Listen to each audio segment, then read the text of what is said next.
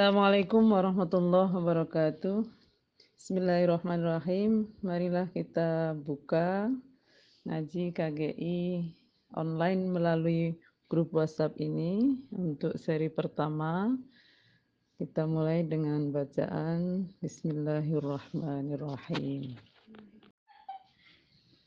Tema ngaji kita seri pertama ini adalah bagaimana memahami Islam dalam perspektif perempuan korban kekerasan.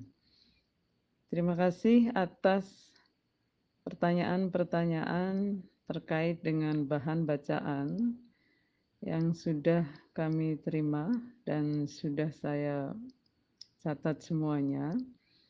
Tapi satu hal yang penting, mohon maaf ya, karena saya akan merespon pertanyaan tersebut sesuai dengan kapasitas saya sebagai dosen metode tafsir program pasca sarjana PT IKI atau Perguruan Tinggi Ilmu Al-Quran Jakarta. Pertanyaan yang diajukan tentu saya tidak bisa direspon secara keseluruhan karena banyak sekali eh, pada malam ini, tapi insya Allah akan dipertimbangkan untuk direspon pula di pertemuan berikutnya atau di antara uh, pengajian ini setelah selesai sampai dengan uh, ngaji berikutnya. Baiklah, saya akan memulai tentang bagaimana memahami Islam dalam perspektif perempuan korban kekerasan. Ini adalah satu uh, pertimbangan yang penting sekali karena perempuan itu rentan untuk tidak dipertimbangkan pengalamannya, termasuk ketika dalam kondisi normal, apalagi ketika perempuan sedang menjadi korban kekerasan, maka kerentanan untuk tidak dipertimbangkan dalam uh, merumuskan kemaslahatan agama menjadi semakin tinggi. Ada empat hal sebagaimana tercantum dalam pengantar buku Memecah Kebisuan, Agama Mendengar Suara Perempuan Korban Kekerasan, tentang bagaimana memahami Islam dalam perspektif perempuan korban perkosaan. Nomor satu adalah mendengar suara korban. Mendengar suara korban kekerasan ini menjadi sesuatu yang sangat penting sekali, meskipun sering kali diabaikan. Mengapa penting sekali? Karena tanpa mendengarnya, kita akan terjebak pada dua sikap yang sangat tidak adil. Satu adalah blaming victim, yaitu menyalahkan korban. Jadi ini perempuan menjadi korban kekerasan, kemudian disalahkan ini adalah ke, uh, ketidakadilan tentu saja. Dan yang kedua adalah reviktimisasi atau menjadikan korban sebagai korban lagi. Ada contoh yang disampaikan oleh eh, kawan-kawan itu adalah mengapa perempuan korban perkosaan justru dihukum. Itu salah satu contoh dari blaming victim dan reviktimisasi. Mengapa itu bisa terjadi? Adalah karena tidak mendengar suara korban atau tidak percaya pada apa yang disampaikan oleh korban. Prinsipnya sebetulnya sangat sederhana sekali. Sebelum memberi petunjuk tentang sebuah persoalan, kita mesti tahu apa itu persoalannya. Dan untuk tahu persoalannya, kita mesti mendengarkan suara korban. Tentu saja dalam konteks ada hubungannya dengan pelaku, pelaku perlu didengar. Mengapa ditekankan mendengar suara korban adalah karena suara korban inilah yang rentan untuk diabaikan. Sehingga kemudian e, perkara diputuskan hanya dalam perspektif e, kita sebagai pemberi e, wacana keagamaan dan Jadinya adalah kita dan hanya pelaku. Maka dalam perspektif eh, perempuan korban perkosaan yang ditekankan adalah mendengar suara perempuan korban kekerasan. Yang kedua adalah mempertimbangkan bentuk keadilan yang diharapkan oleh korban. Setelah mendengar suara korban, kita juga mesti mendengar apa sih bentuk keadilan yang dia harapkan. Ini ada pertanyaan yang sangat menarik sekali. Apakah dengan mendengar suara korban itu kemudian kita eh, bisa seperti tunduk kepada atau menundukkan pemahaman Islam kepada kehendak korban? Sebetulnya tidak seperti itu. Suara korban itu akan dipertimbangkan bersamaan dengan suara-suara yang lain, termasuk suara pelaku dan suara saksi, suara yang lain. Tetapi suara korban, dia ingin diperlakukan secara adil seperti apa, tentu saja tidak boleh diabaikan.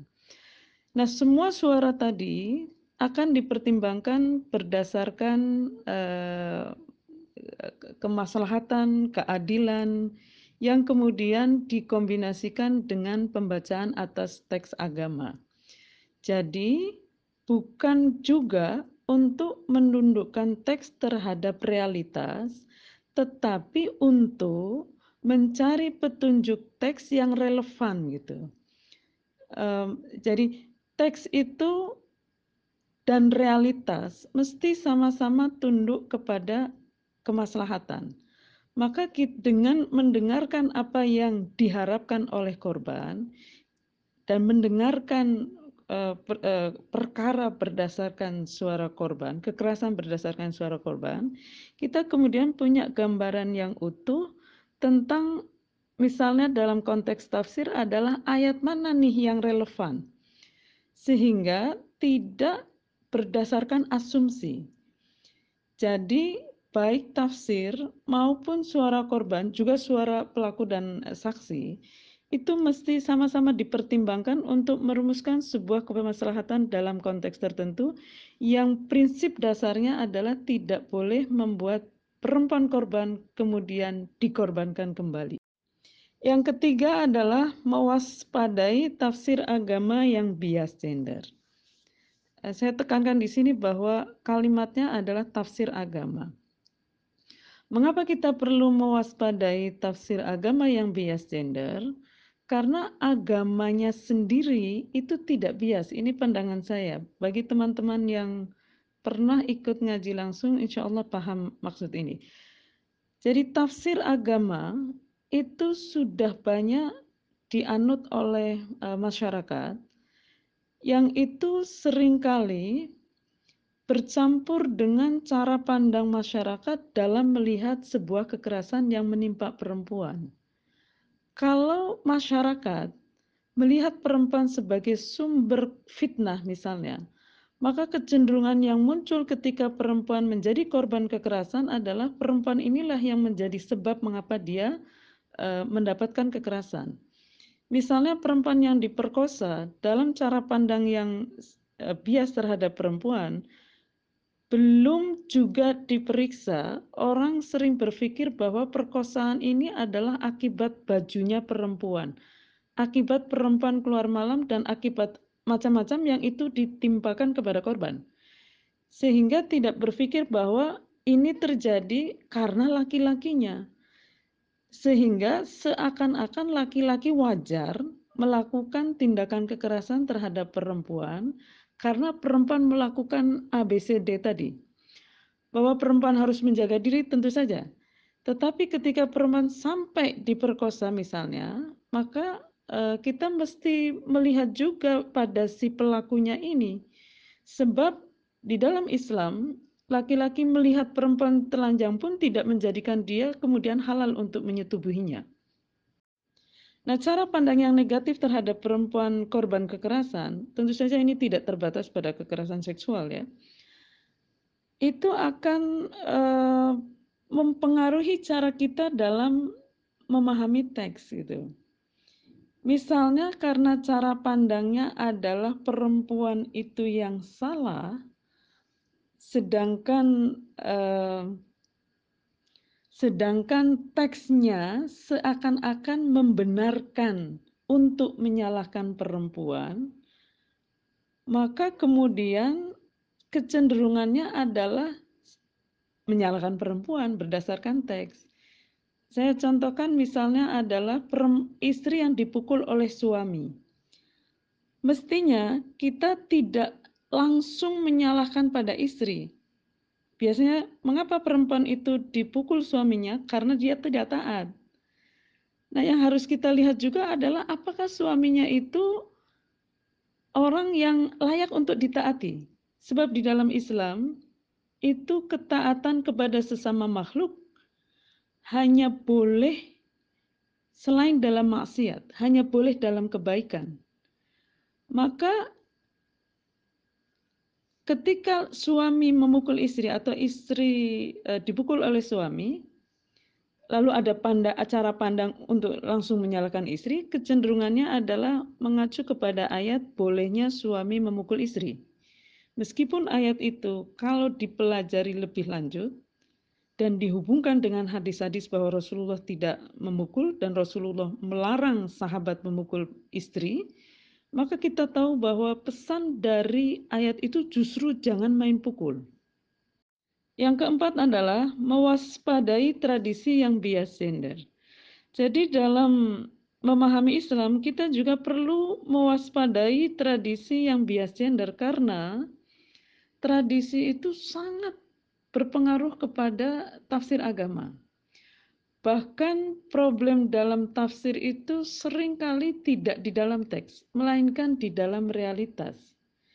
Dalam sebuah masyarakat yang masih menjadikan kekerasan terhadap perempuan sebagai bahan candaan, itu bisa membuat kita kemudian jatuh pada tafsir Al-Quran yang bias gender, dan tafsir yang bias gender bisa jadi lebih diterima oleh masyarakat dibandingkan dengan tafsir yang adil gender maka kita mesti menjaga jarak terhadap uh, tradisi yang bias gender, khususnya ketika kita memahami uh, Al-Quran dalam hubungannya dengan kekerasan yang menimpa perempuan.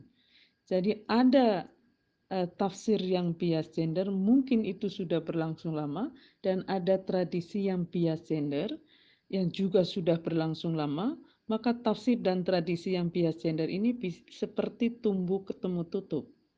Sehingga kita perlu eh, tadi itu mendengarkan suara korban, kemudian mendengar keadilan apa yang diharapkan oleh korban, itu sebetulnya juga adalah untuk mengimbangi tradisi dan tafsir yang sudah bias gender dan itu ada, untuk bisa bagaimana caranya menemukan kembali tafsir agama yang bisa menolong korban kekerasan dari ketidakadilan berikutnya.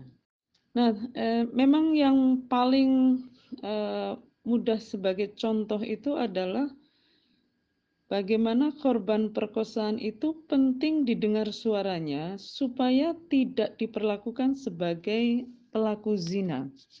Sebab kalau sudah disamakan dengan pelaku zina, maka korban perkosaan itu kecenderungan yang sangat besar adalah satu dia akan dihukum atau yang kedua dinikahkan dengan pelakunya. Perkosaan dan perzinahan itu perlu dibedakan bukan dalam konteks perkosaan dilarang kemudian perzinahan dibolehkan bukan dalam konteks itu perlu dibedakannya adalah supaya kita bisa memperlakukan korban dan pelaku perkosaan secara proporsional. Perbedaan yang mendasar dari keduanya adalah posisi perempuan sebagai korban dalam perkosaan itu yang tidak boleh disamakan dengan eh, pelaku zina sehingga kemudian dia dijatuhi dengan hukuman. Dan kita hanya bisa membedakan antara perkosaan dengan uh, perzinahan. Nomor satu itu hanya melalui suara korban. Hanya dengan ini nomor satu ya, Tentu saja nanti ada bukti-bukti lain pendukung atau tidak dan akan dipertimbangkan. Tetapi nomor satu hanya uh, mestinya adalah dengan mendengar suara korban. Dan itu uh, kita temukan hadisnya di masa Rasulullah terja ketika terjadi perkosaan pada seorang perempuan. Pada masa Rasulullah, ada seorang sahabat perempuan yang diperkosa ketika mau sholat ke masjid subuh-subuh. Dia menjerit, kemudian pelakunya kabur. Dan ada rombongan sahabat yang mendengarnya kemudian menghampirinya. Lalu para sahabat itu bertanya, "Kenapa kamu menjerit?" Perempuan tadi menjawab, "Saya diperkosa." Lalu mana pelakunya ditanya? Pelakunya sudah kabur, maka para sahabat ini berbagi tugas, ada yang mengejar pelaku, ada yang mengantarkan eh, korban perkosaan ini kepada Nabi. Setelah sampai di depan Nabi, Nabi bertanya, "Apa yang terjadi padamu?" Lalu diceritakanlah peristiwa itu. Lalu Rasulullah mengatakan, e, "Kamu pulang dan e, Allah mengampunimu."